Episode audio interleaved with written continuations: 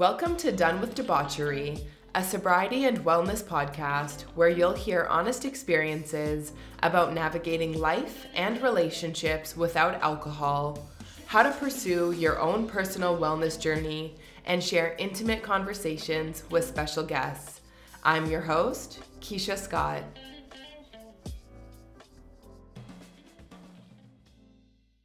Hello, hello, and welcome back to another episode of Done with Debauchery.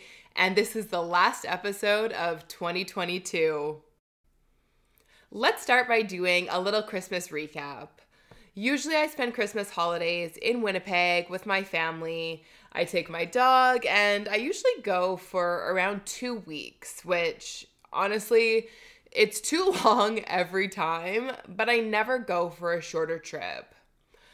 I go for so long because I love spending time with my family. I have young nieces that make Christmas special, and it's important to see my grandma and eh, well, it's important to see everyone, but I'll be honest, it's a lot.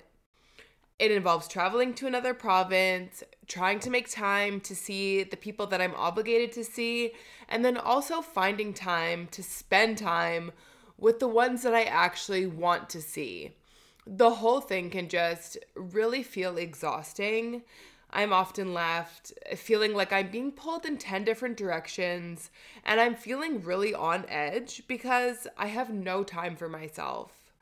So this year I decided not to go back to Winnipeg.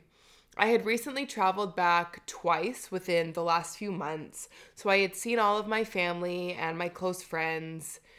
And on top of that, I was just having a really hard time trying to find a way to get my dog there. Um, and I don't want to go and spend Christmas without my sweet peachy pie. So ultimately, I decided to stay in Toronto. I've never had a Christmas away from my mom, so she did decide to book a flight to be with me. Uh, and she was supposed to arrive a few days before Christmas so we could do some fun things around Toronto, go to the Christmas markets, the different pop up um, holiday events going on. But if you follow me on Instagram or if you're listening to this from anywhere in Canada or the US, you've no doubt seen the shit show that travel has been here over the Christmas holidays. So, no surprise, my mom's flight got canceled. They didn't even notify her until about six hours after she was supposed to take the flight that the flight was no longer happening. So, luckily, I checked before she went to the airport. But that was that was really disappointing. She was supposed to come in, I think, on the 22nd.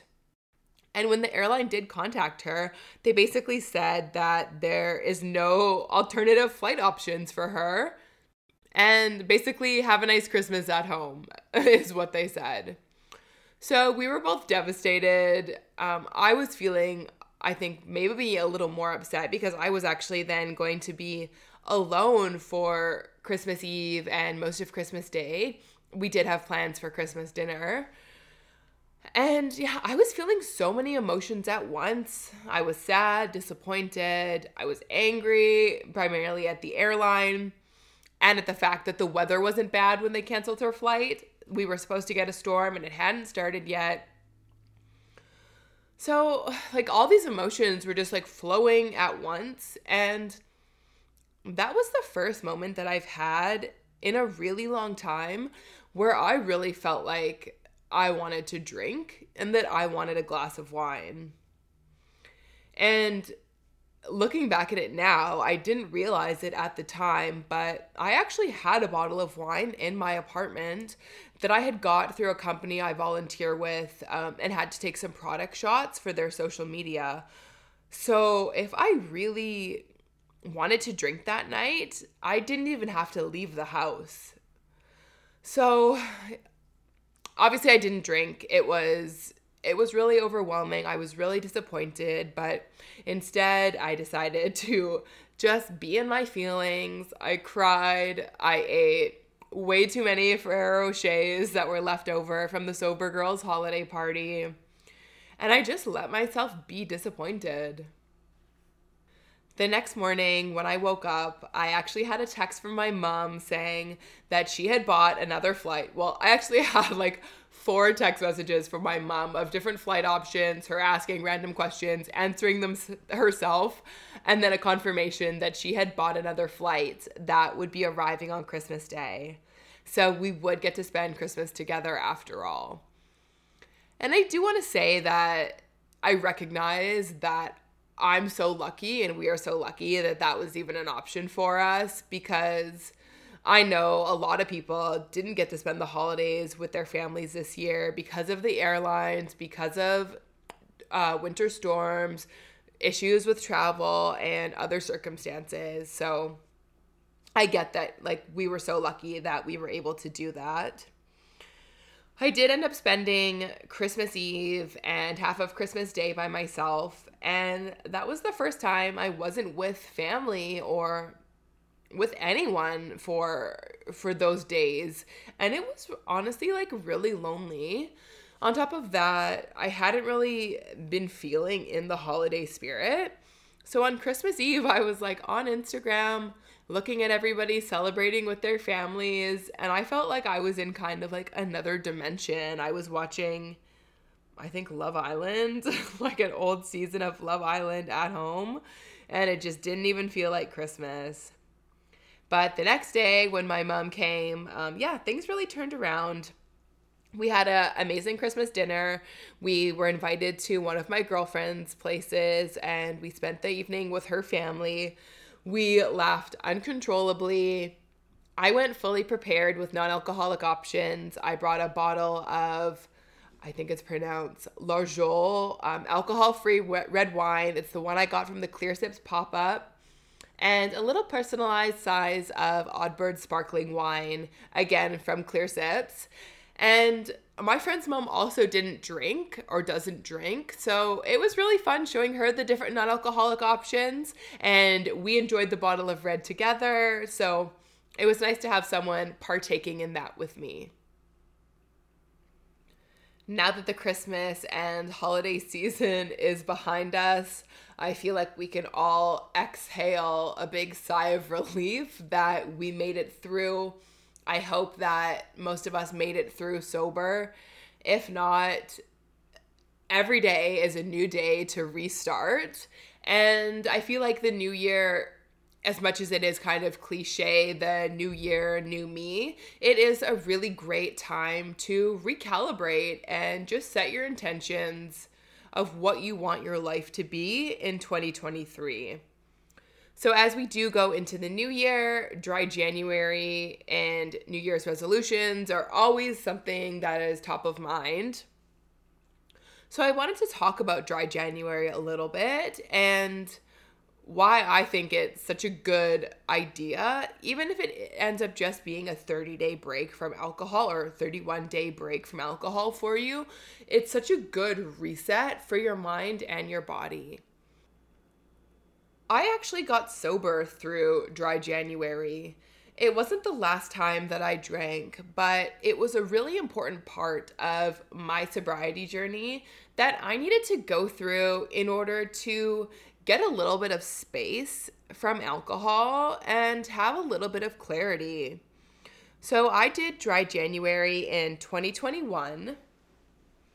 And leading up to that, I was really struggling. 2020 had been the year from absolute hell, and my drinking was really escalating and ramping up. So I decided to do dry January. I made a commitment to do it with someone else. And about halfway through, uh, the person that I was doing it with decided to go back to drinking. And that was kind of my first test with it. Was I going to stick to it and do it by myself because I knew that I needed to? Or was I just going to go back to my old ways and pretend like it never happened? So I ended up sticking through it. I made it through the month without drinking and it was really hard. Uh, I know that there's so many people that are participating in it. It's all over social media, but it's hard when your reasoning for doing it is different than everyone else's. You're not doing it because you want to, you're doing it because you need to, and you need to see if you can even make it one month without alcohol. So I ended up staying sober through the month and a little bit longer, but I did go back to drinking and flip flopped between drinking and sobriety a few times throughout 2021 uh, pretty much throughout the whole year, I flip flopped. I would go, I think my longest stint was three months, and then I would drink again, and then I would kind of go on this bender cycle. But without doing that first dry January, I wouldn't have had an understanding of what it actually felt like to be abstinent from alcohol for an extended period of time. And during that, I think it was six weeks that I didn't drink, I was able to start implementing other lifestyle changes. I was actually meal prepping, cooking food at home instead of ordering out every night. I had the energy to start going to the gym and doing other things that enriched my life and made me feel better. That if I was just drinking the whole way through, I wouldn't have been able to do that. So, if you're listening to this and you're on the fence about doing dry January, I really encourage you to try it. It might not be the last time that you drink, it might only be a 30 day break for you, but whatever it is, it's going to be a really good place for you to start. And maybe you're listening and your goal is not complete sobriety, but just moderation or I don't know, whatever it is, there's nothing bad that's gonna come from doing dry January. So if you're on the fence, just try it.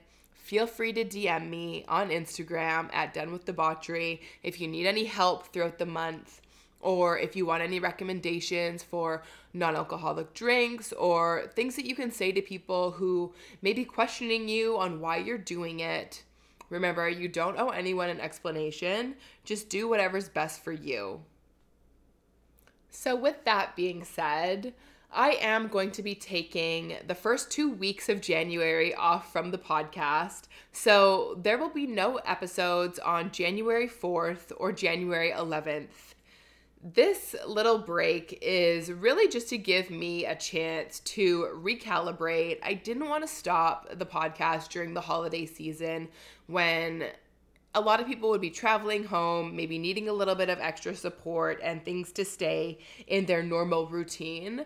But I do need a break um, as well. And I want to be able to make a really great plan for next year and how I'm going to show up with Done with Debauchery and then plan some really exciting guests to come on the show.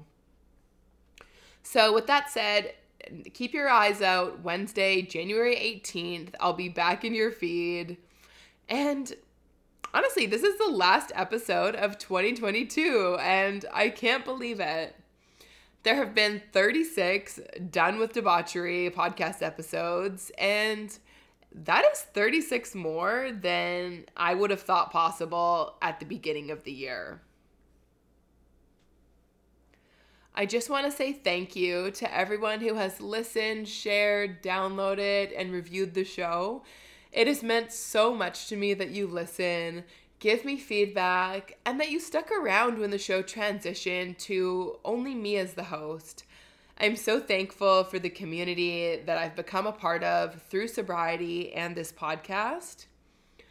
So, thank you so much for listening. Have a happy and safe new year and I'll see you in January.